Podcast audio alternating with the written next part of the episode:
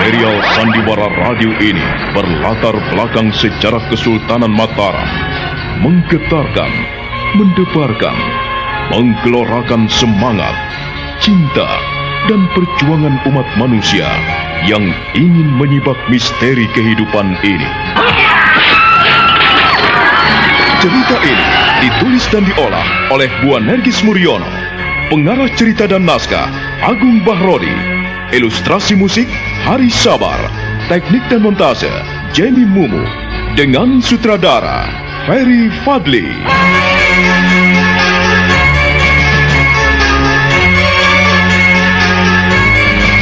Wahyu Astabrata dalam episode pertama ini dengan judul Carita Adi Purwa.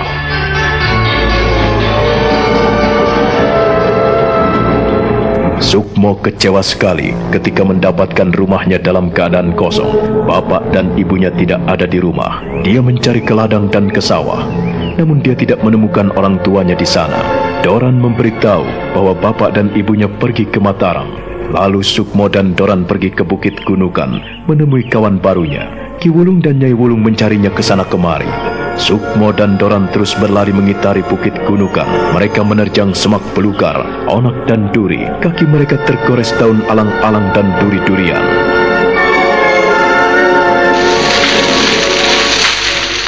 Mana rumah kawanmu itu? Di sini tidak ada rumah. Barangkali di sana rumah kawanku. Kau belum tahu rumahnya. Emangnya kenapa? Kau gila, Sukmo. Katanya kau sudah tahu kawan barumu itu. Bagaimana kau bisa berkenalan dengan temanmu itu jika kau tidak tahu rumahnya? Aneh kau ini. Tapi aku percaya di sinilah rumahnya. Karena dia bilang akan menemuiku lagi di sini. Ayo kita menuju gerombol itu. Barangkali tengah gerombol itulah rumah kawanku. Aku tidak mau. Di gerombol itu banyak ular dan binatang buas. Kalau kita celaka, tidak ada yang menolong. Kau ini penakut. Aku tidak penakut, tetapi aku khawatir kalau terjadi sesuatu. Dasar pengecut kau. Terserah apa katamu. Tetapi aku takut. Di balik semak belukar itu banyak sekali binatang buas. Jangan-jangan menerkam kita. Aku tidak takut. Lihatlah ini. Aku membawa ketapel. Dan di kantongku ini, aku membawa batu-batu kecil yang kuambil dari dasar sungai yang paling dalam. Aku pernah membunuh beberapa ekor serigala. Aku juga pernah membunuh macan. Jadi, kau tidak perlu takut. Sukmo, kau tidak bohong padaku. Kau bisa membuktikannya nanti. Kalau ada macan, singa, beruang sekalipun, aku akan mengatapelnya. Aku akan membunuhnya. Kalau tidak percaya, kau berdiri di sana dan ku planting dengan ketapelku ini. Biar kepalamu pecah, pecah penakut. Baiklah Sukmo, aku percaya padamu. Tetapi kau berjalan di depan. Uh.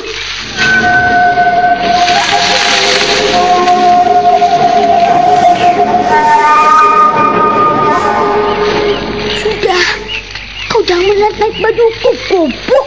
Sukmo, aku takut. Kan kau yang berani. Tak salah kan aku memegangi bajumu?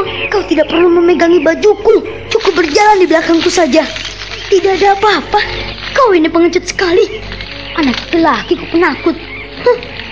Kau kau tidak takut, Sukmo? Sudahlah. Ayo, ayo jalan. Sukmo, lihat di sana itu.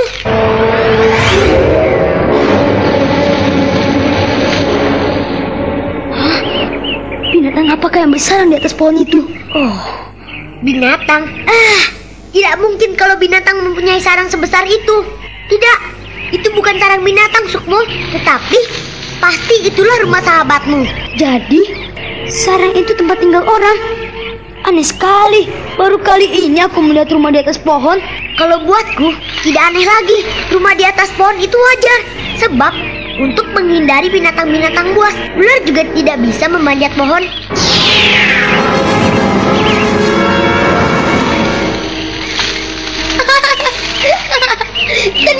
binatang juga, Sukma. Wulan, dari mana kau? kau kaget, Sukma? Hei, siapa bocah telanjang dada itu, ha? Siapa itu? Ini kawanku, namanya Doran. Doran, lucu sekali namamu. Doran adalah kakek pacu. Iya, tubuhmu kurus seperti Doran. Hei, kau jangan menghinaku. Sekalipun tubuhku kecil, aku bisa memukulmu. Sukma, ternyata kamu pemarah, nakal, dan bandel sepertimu. Aku ingin mencoba sejauh mana kekuatannya. Apakah kekuatannya seperti Doran? Diam kau. Kau pikir aku tidak berani denganmu, perempuan? Hah? Perempuan kecil, lancang mulut. Hei, kata-katamu kasar. Aku juga tidak takut padamu, tangkai pacul. Hei, hei, hei, hei, hei, hei. Tunggu, tunggu, tunggu. Berhenti, berhenti.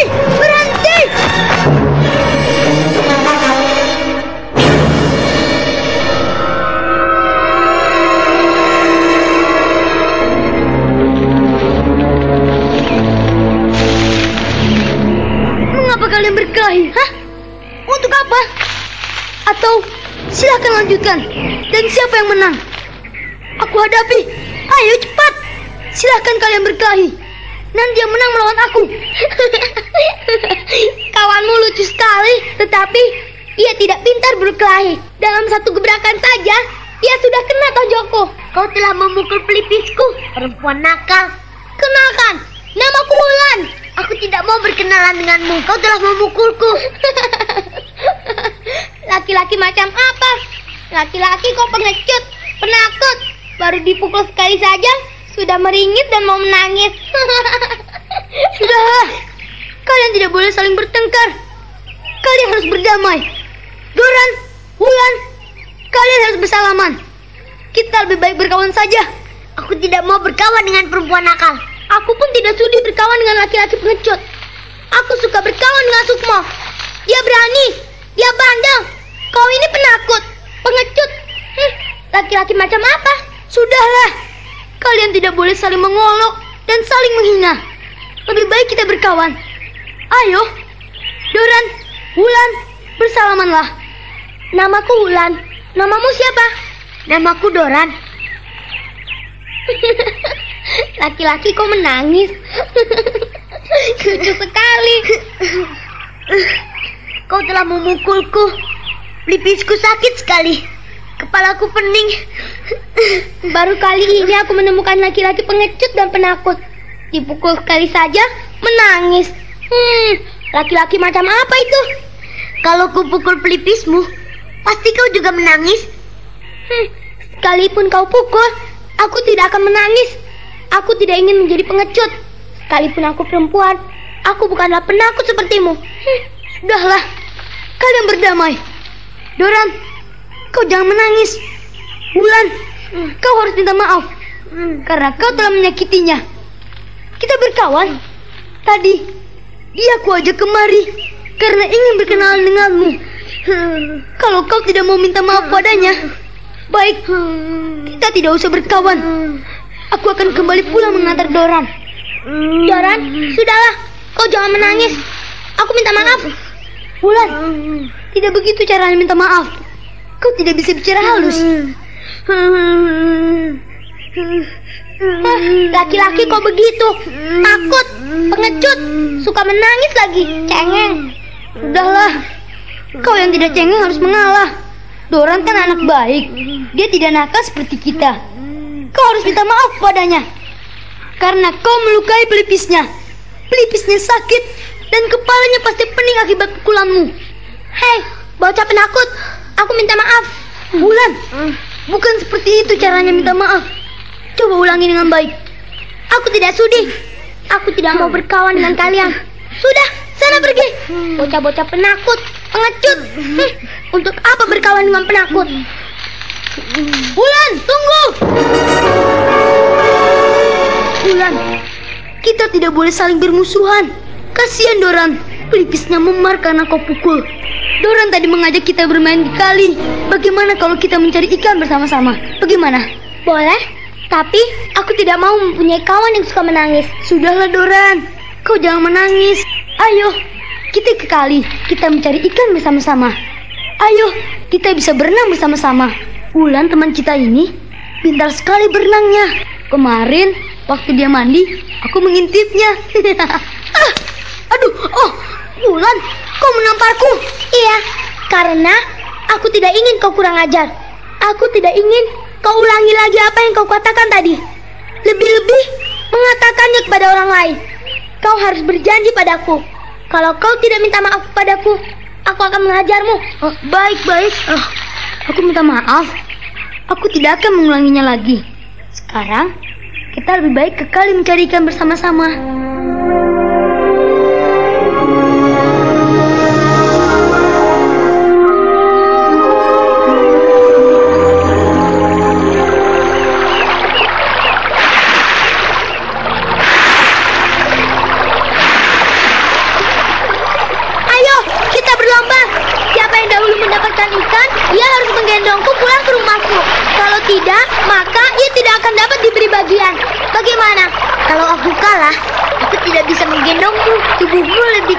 Aku. Tubuhku kecil. Aku tidak bisa. Tidak perlu kita saling menggendong.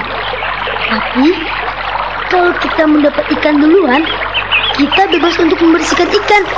Jadi yang kalah membersihkan ikan dan memanggangnya. Kita yang telah menang siap untuk menyantapnya. Bagaimana? Baik, setuju. Aku akan memenangkan pertandingan ini. Aku akan mengalahkanmu. Lihat, apa ini?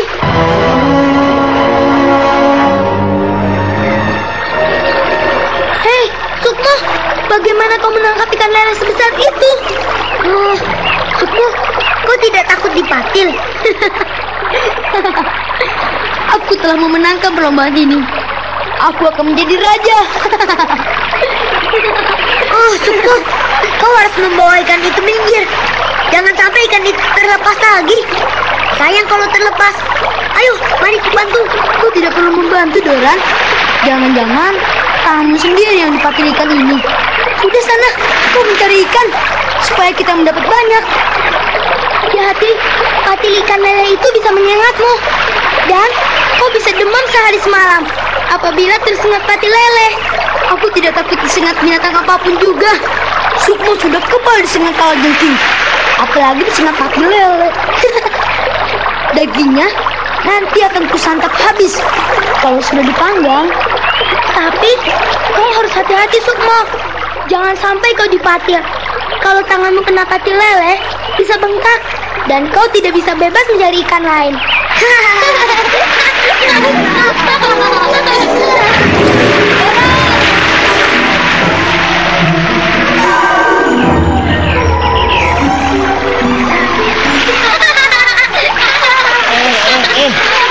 apa yang kalian lakukan di sini? Oh, kalian ini sungguh tidak tahu orang tua prihatin. Sukmo, ayo pulang. Yang dua itu anak siapa lagi?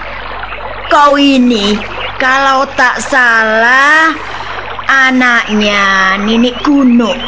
Mengapa kau di sini, bocah perempuan bandel? Aku di sini atau di mana itu urusanku sendiri. Kalian tidak perlu ikut campur urusanku. Apa katamu, bocah bandel? Eh, perempuan kecil sudah berani ngomong pada orang tua seenaknya. Akan kuberitahukan pada emakmu supaya kau dihajar nanti. Biar diciwal pupumu itu. Siapa yang berani memukulku? Berani mencubitku? Oh, belum lagi mendekatku. Ia akan kutendang dan kupukul. Ah, sudah, sudah, sudah. Hari sudah senja. Hmm? Lebih baik kalian segera pulang. Sukmo, ayo pulang. Wulan, kau, ayo cepat pulang. Dan kau ini si Doran, ayo pulang. Sukmo, bagaimana ini? Kau antar aku pulang ya? tidak. Aku tidak bisa mengantarmu pulang. Aku takut, Sukmo. Kan rumahku jauh sendiri. Sudah, sana. Kau pulang, Doran. Penakut. Laki-laki pulang sendiri. Takut. Sana pulang. Sudah, sudah. Cepat kalian berangkat. cepat pergi. Kalian harus pulang meninggalkan tempat ini. Lihat, matahari sebentar lagi akan tenggelam. Kalau di tempat ini gelap, kalian bisa celaka. Banyak binatang buas, tahu? Kau tidak doyan ikan lele, Nek. Ini, Nek, gurih sekali loh. Oh, tidak, tidak, tidak. Aku tidak doyan ikan kali. Kau ini membuat kakek dan nenekmu pusing. Keluyuran seenakmu. Kambing-kambingmu pun terlantar. Tidak ada yang menggembalakan. Sukmo, Sukmo. Ah, siapa yang bandel, Nek? Yang bandel itu Sukmo atau nenek dan kakek? Aduh, amit-amit, jabang bayi. Mengapa kau seperti itu, Sukmo? Kau jangan nakal toh, Lek. Jangan bandel seperti itu. Nenek ini jadi pusing. Aku sudah bingung mencarimu bersama kakekmu ke sana kemari. Eh, tahu-tahu kau main di sini. Bermain-main di kali, mencari dan memanggang ikan di sini. Ayo pulang, pulang. Ayo cepat pulang. Aku tidak mau pulang. Kau harus pulang. Pulang, Sukmo. Aku tidak mau pulang. Untuk apa pulang? Nenek jahat. Apa kau bilang? Nenek jahat. Kalau nenek dan kakekmu jahat, tentu kami tidak akan memberimu makan, minum, dan tempat berteduh. Kalau nenek dan kakek tidak mau memberiku makan dan minum, aku juga bisa mencari makan sendiri. Di kali ini banyak ikan. Di kali ini juga berlimpah dengan air bening. Aku bisa minum air di mana saja. Aku bisa makan apa saja. Di hutan pun banyak buah-buahan. Aku tidak butuh bantuanmu. Waduh, waduh, waduh. Amit-amit, jabang bayi. Bocah macam apa kau ini? Anak demit, anak setan. Ih. Hit, hop, hit, hit, hit, hop, hit, hit, hop. Berhenti, berhenti.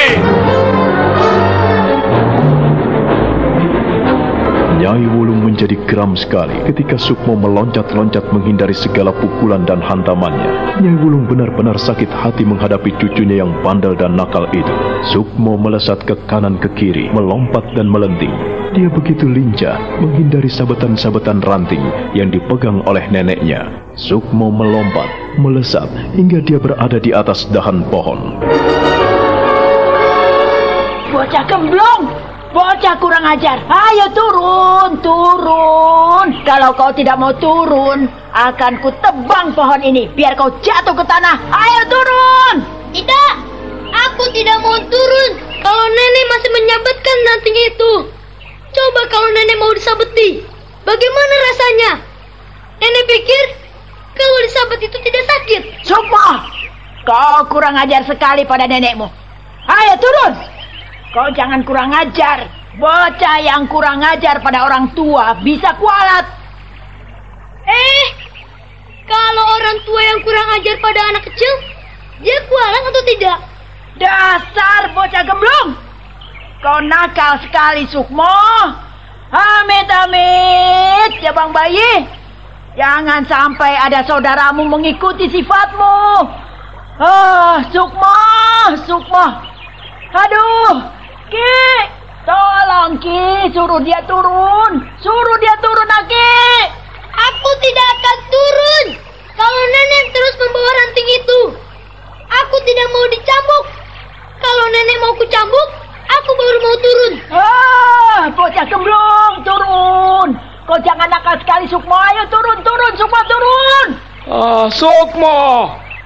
Turunlah, Ger. Ayo turun. Kau jangan naik di dahan pohon seperti itu, Ger. Kalau kau jatuh, nanti bagaimana? Ayo turun. Aku tidak mau turun, kek. Kalau nenek masih membawa ranting itu dan terus mencabukiku, aku tidak akan turun. Sukmo, Ger cucuku. Turunlah, Ger, turun. Tidak baik kau nakal seperti itu. Tidak, kek. Aku tidak akan turun. Aku tidak mau turun. Kalau nenek tetap seperti itu, aku tidak mau turun. Aku mau meloncat. Ah, Nek, sudahlah, Nek. Buang cabang rantingmu itu, buanglah. Nanti kalau ada apa-apa pada cucu kita, kita bisa kesalahan. Buanglah, Nek. Aku benar-benar jengkel. Eh, Sukmo, ayo Nger, turunlah. Nenek telah membuang cabang pohon ranting itu. Ayo, turunlah. Kakek dan nenek tidak ingin kau bandel seperti itu, Nger. Ayo, ayo, turunlah.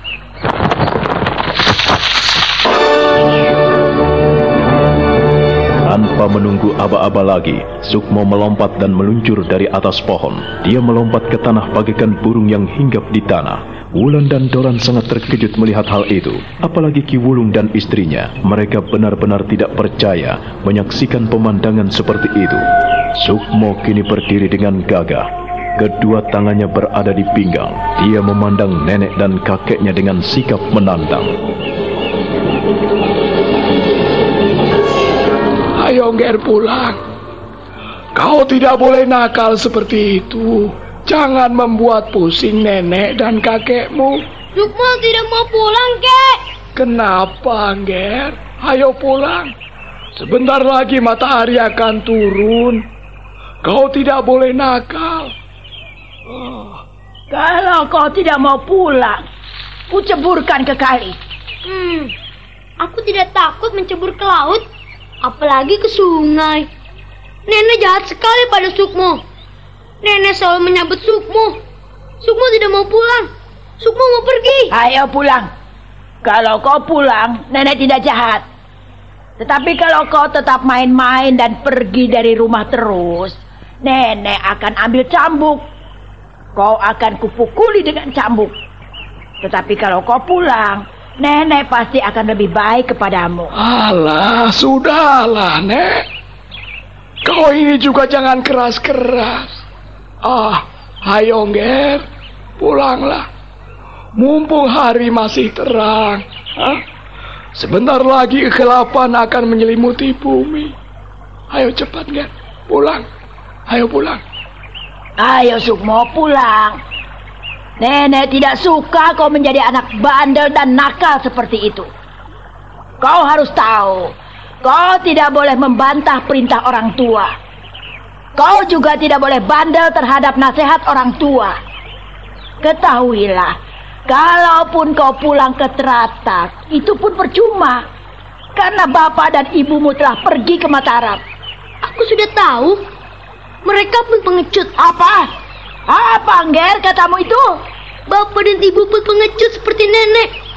Mereka pergi tanpa pamit pada Sukmo.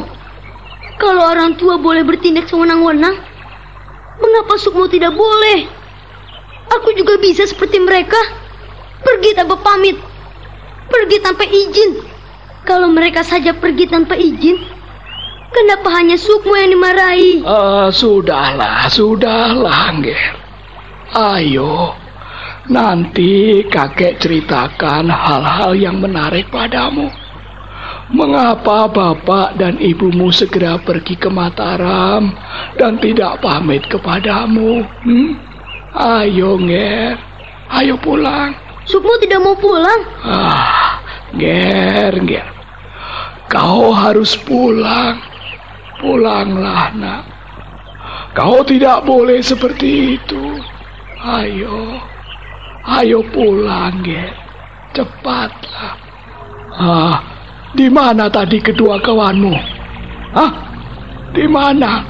Di mana kedua kawanmu tadi? Wulan dan Doran? Di mana tadi?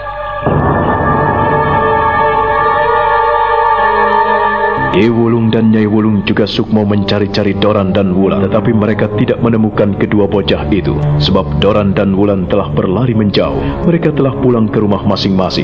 Doran berlari menyusuri pinggir kali dan pematang, melompat-lompat meninggalkan tempat itu, sementara Wulan telah berlari dan melompat di atas pohon. Dari atas pohon itulah dia melihat Sukmo diiringi kakek dan neneknya menuju ke rumahnya. Sementara itu, Kiwarih dan istrinya telah sampai di istana Mataram.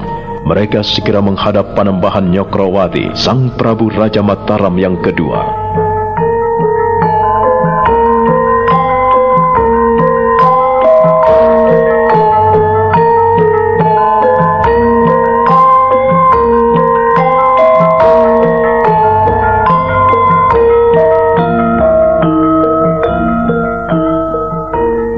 Terima kasih atas kehadiranmu, Wari. Terima kasih karena ayahmu juga mendengarkan kata-kataku. Ia tidak ingkar janji, tetapi sebaliknya, dengan senang hati mengirimkan kalian berdua. Katanya kau sudah punya anak kecil. Di mana? Mengapa tidak kalian ajak? Maaf Kanjeng Sinuwun, anak kami masih kecil. Kami tidak bisa mengajaknya. Aku senang sekali melihat anak-anak kecil. Seharusnya kalian tidak perlu khawatir apabila di istana ini tidak bisa memelihara anak kalian. Tidak. Justru di sini terdapat ketenangan. Kalian bisa momong dan memelihara anak kalian di istana ini. Terima kasih Kanjeng Sinuwun. Tetapi anak kami bandel dan nakal setengah mati. Benar Kanjeng Sinuwun. Anak kami nakal dan susah diatur. Maka kami menitipkan anak kami pada kakeknya, pada neneknya supaya ia mendapatkan perawatan yang baik. Kami kewalahan mendidiknya. wari, wari. Memang anak kecil sudah lumrah kalau nakal. Sebagai anak kecil yang pintar, tentu saja ia ingin tahu segala sesuatu. Wajar sekali bukan? Apabila anakmu bandel dan nakal. Sebab ia ingin tahu hal-hal yang baru yang ada di sekelilingnya. Tetapi Kanjeng Sinuwun, kami benar-benar kewalahan. Ia tidak pernah tinggal di rumah. Ia selalu ngeluyur dan meninggalkan rumah tanpa pamit. Baiklah kalau begitu. Jadi kalian sudah mantap meninggalkan anakmu dan meninggalkan rumah kalian? Hamba, Hamba Kanjeng Sinuwun. Apakah kau sudah tahu bagaimana tugas dan kewajibanmu? Iya, iya Kanjeng Sinuwun. Hamba berdua mendapat tugas sebagai juru taman dan dalang di istana ini. Sementara istri hamba biarlah membantu hamba menyelesaikan pekerjaan hamba. Ia bisa menyapu taman dan membersihkan pekarangan. Tidak. Aku tidak menyuruh kalian menjadi tukang-tukang pembersih pekarangan. Kalian kuhargai sebagai seorang ahli taman, sebab aku yakin pada ayahmu, pada kakekmu. Mereka adalah orang-orang yang pintar bekerja sebagai seorang seniman. Untuk itulah, maka kalian jangan ragu-ragu menunaikan tugas dan kewajiban kalian di sini. Kuberikan kesempatan pada kalian seluas-luasnya untuk mengembangkan pribadi kalian bahkan yang ada dalam tubuh dan diri kalian, supaya dikembangkan sebaik-baiknya. Ingatlah, ayahmu telah bekerja di sini semenjak Eyang almarhum, juga bekerja dengan baik pada saat Kanjeng Romo. Maka untuk itulah kuharapkan kalian pun bisa bekerja sebaik-baiknya seperti ayahmu. Hamba Kanjeng, Sinuwun. Wismamu terletak di sudut sana, tidak jauh dari Wisma Kepangeranan. Apabila aku membutuhkan bantuan kalian, maka kalian akan kupanggil menghadap. Hamba Kanjeng Sinuwun. Hamba, Hamba siap melaksanakan perintah.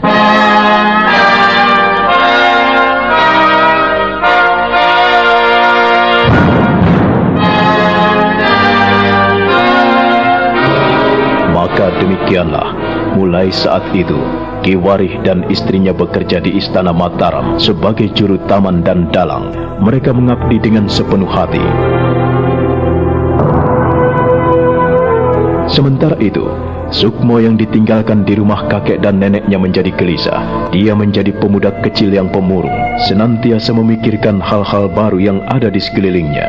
Dia menjadi pendiam, jarang sekali menyahut apa yang ditanyakan kakek dan neneknya.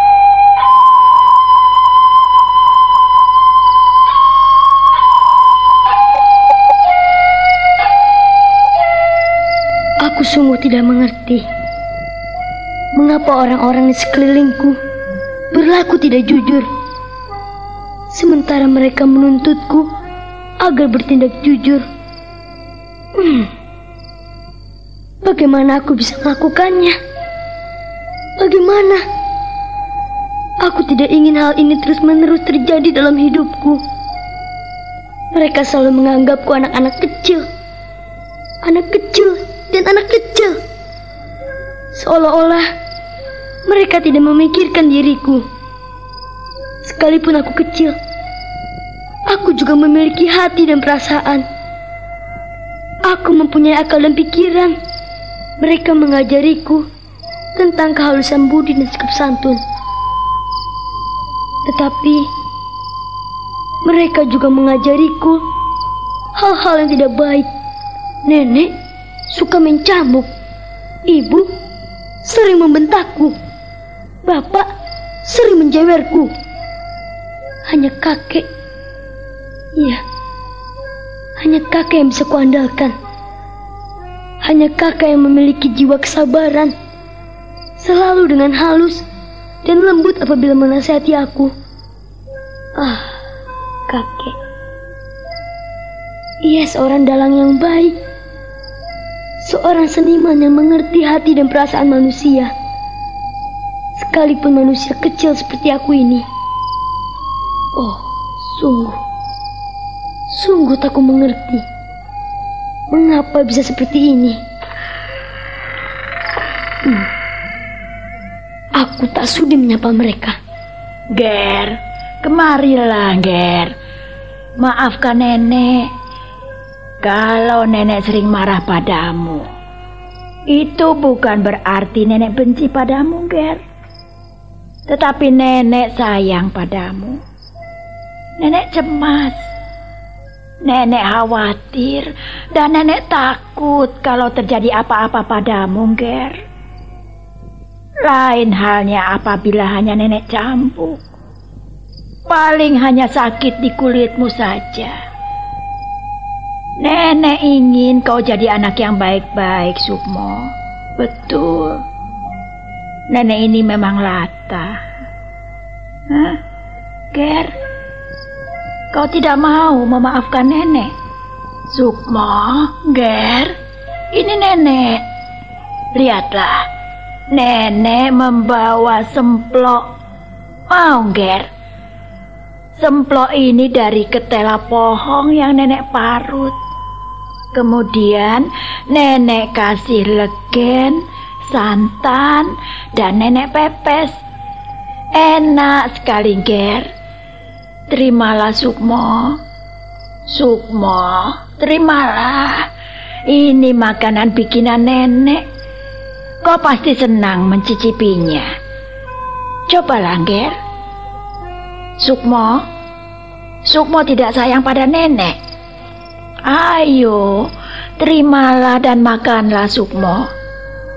Sukmo, Sukmo, Sukmo. Aku tidak akan menerima makananmu. Karena kau telah mengatakan, bahkan telah mengolok-olok apa yang telah kunikmati selama ini. Apa yang kumakan, apa yang kupakai, semuanya kau ungkap, kau ungkit-ungkit. Dan aku tidak pernah menuntut minta makan, minta pakaian.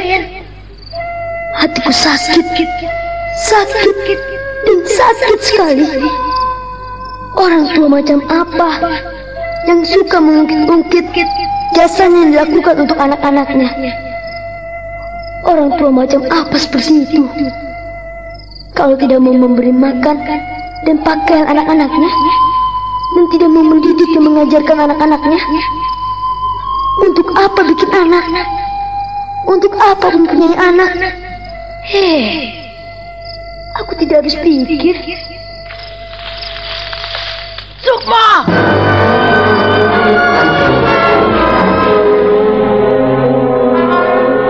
Sukmo melangkah meninggalkan neneknya yang membawa makanan di kedua tangannya. Bocah kecil itu tidak menghiraukan neneknya yang memanggil-manggil dan mengejarnya.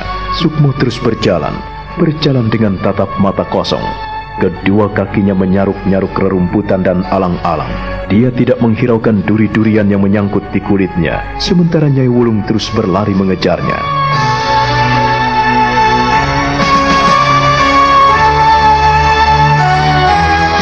Nah, bagaimana kisah selanjutnya? Saudara pendengar, silakan menunggu kelanjutan kisah Wahyu Astabrata ini dalam seri berikutnya. Sampai jumpa.